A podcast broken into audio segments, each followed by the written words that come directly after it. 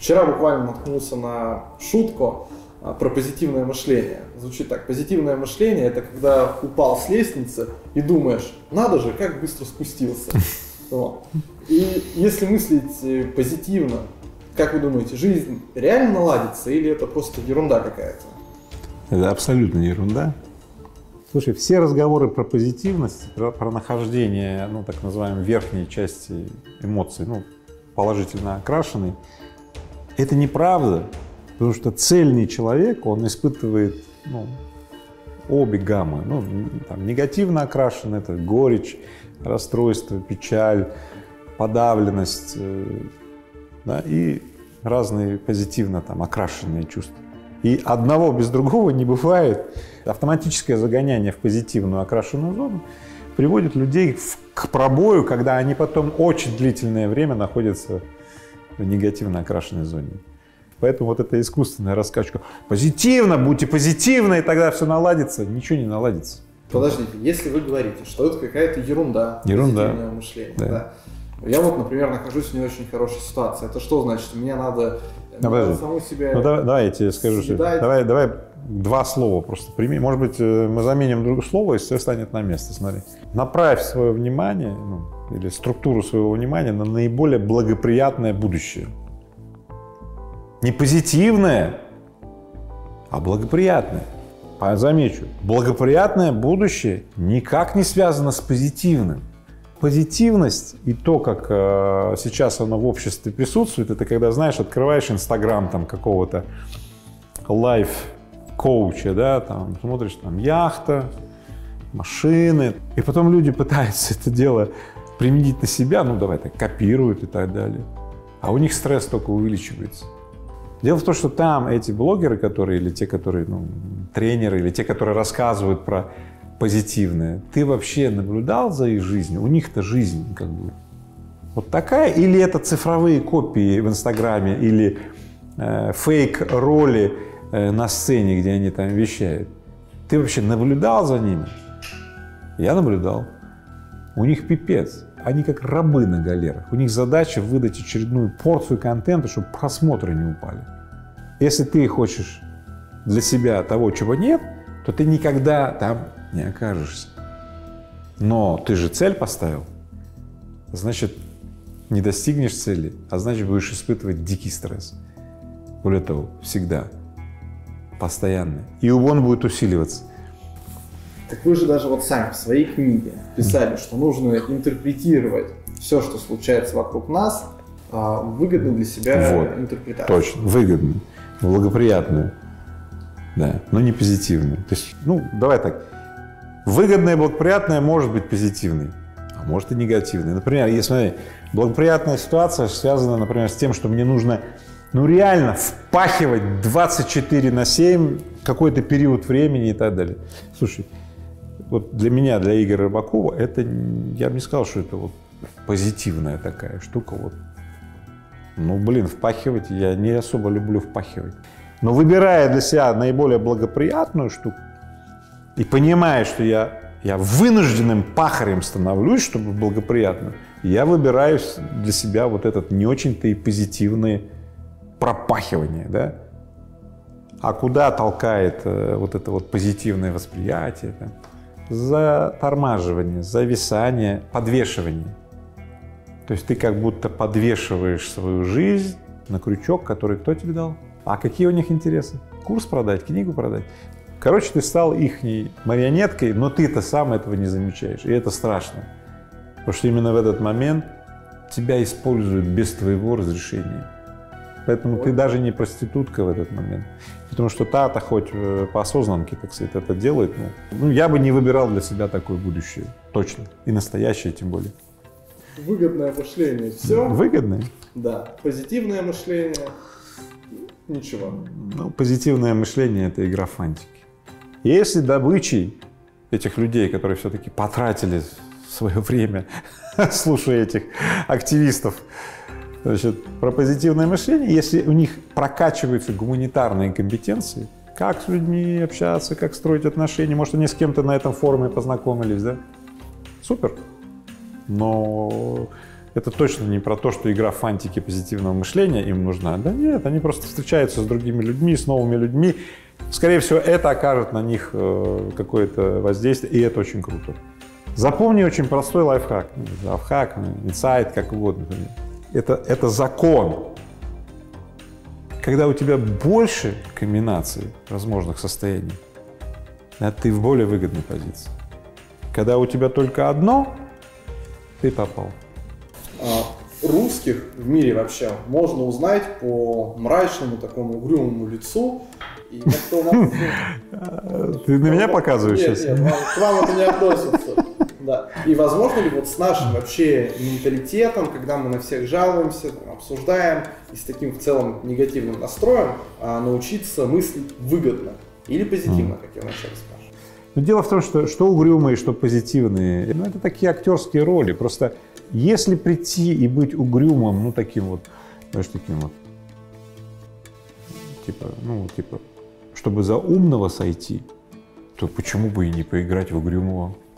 Ну, такой серьезный, да, такой, такой угрюмый, что казался очень серьезным. Так почему нет? Но если для переговоров или каких-то взаимодействий нужно было ну, занять такую серьезную позицию, и, и это была как раз та самая выгодная позиция. Почему бы не сыграть? Вот. Но концентрация угрюмых людей, ну таких вот, да, она, конечно, значительная в России. Поэтому это создает действительно такой эффект э, рассола. Ну, когда много угрюмых людей, дети, ну, например, они автоматически смотрят, ну, наверное, так принято. Они, они же не думают, как, как лучше. Они автоматически берут на себя некий паттерн, надевают и тоже ходят угрюмые. Поэтому, когда американцы начинают разговор, ну, с э, такой немножко американской улыбки, немножко как бы натянутой и так далее. Ты знаешь, ну, все говорят, это не искренняя улыбка, там, how do you do? Э, так устроен человек. Вот это вот мимика, кто-то называет гримасы, how do you do, да, и так далее. Это более выгодно, чем начинать с позицию, ах ты, сука, что пришел.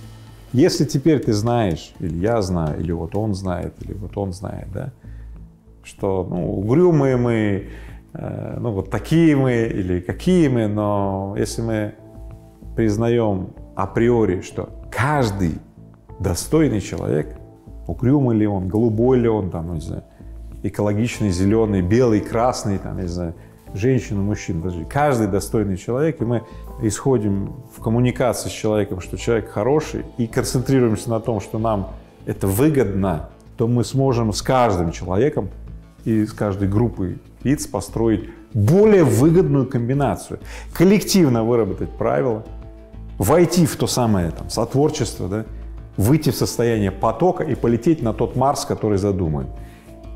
Если не так, то шансов меньше. Поэтому оставаться в угрюмом состоянии или нет, или посмотрев это видео, ну, попробовать Э, улыбающееся состояние или любое другое, это воля каждого ну, человека. Утверждаю следующее, каждый может надеть любую шляпу, шляпу в любой момент. Главное помнить о том, что самое полезное – это выгодное состояние. Выгодное – это не каким цветом окрашено. Это тем, приносит ли оно тебе состояние увеличивающейся энергии, пополняющийся финансовый счет, больше партнеров, больше друзей, чувство безопасности – да, чувство создания свобод, ну и то самое чувство, что ты защищен от злоупотребления власти и контролем. Все выгодное состояние гораздо круче, чем любое другое, окрашенное в любые цвета радуги. А как мотивировать русского человека на выгодное мышление? Что такое эзотерика, знаешь? Область необъяснимых э, там, знаний. Вот мотивация оттуда – нет никакой мотивации. Есть внутреннее состояние человека, готовность там э, идти, и оно внутри. И есть способность э, управлять восприятием других людей. И тогда, когда Тони Робинс или им подобные осуществляют в отношении тебя, ну, то самое марионеточное действие, да, то есть управляет твоим восприятием дистанционно, да, оно называется мотивации. Манипуляция и мотивация имеют одну и ту же природу. Просто манипуляция слово нагружено ну, таким каким-то негативным состоянием, ну, типа, блядь, надо сейчас, да? А мотивация имеет какой-то такой, знаешь, это называется добровольно принимаемая манипуляция третьих лиц. Охренеть! Игорь, так в итоге, да, как, э, может быть, не мотивировать, а побудить русского человека на выгодное для него мышление? Ну, я вижу два гуманистических способа. Один способ – это ну, самый фундаментальный, который, я считаю, должен везде быть распространен в первую очередь, это воспитательно-образовательная среда в школах, которая приносит к тому, что мы получаем дееспособного, автономного человека после старшего класса, после вот 10-11 класса к 17 годам, который способен порождать свободы и защищаться от злоупотреблением эм, власти и контроля. Все, социально-образовательная среда, воспитательно-образовательная в школах. Это самый фундаментальный способ. Второй способ тоже хороший, но он больше относится, как исправить брак. Ну, как исправить, ну, не то что бракованных людей, но тех, у кого ну, не совсем пошел сценарий изначально вот высокий на, ну, на, набор высоты, ну, как исправить это и вернуть их на траекторию хорошего набора высоты. Это вот такие видео.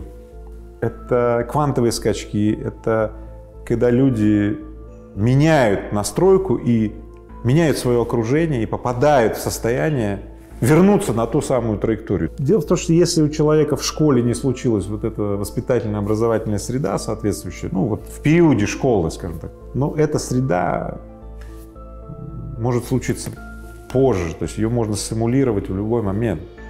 Твое окружение, клуб Эквиум, не знаю, Приактум сообщества, там, ну, любые другие комбинации можно. Сложнее, но можно.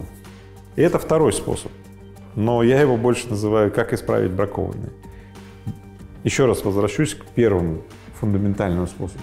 Я считаю, каждая из 44 тысяч школ, которые в Российской Федерации есть, там важно создавать воспитательно-образовательную среду, в которой происходит становление людей, у которых больше вероятность успешного и удачного пути. И я уверен, что именно такой подход даст максимальное влияние на формирование выгодного мышления у людей.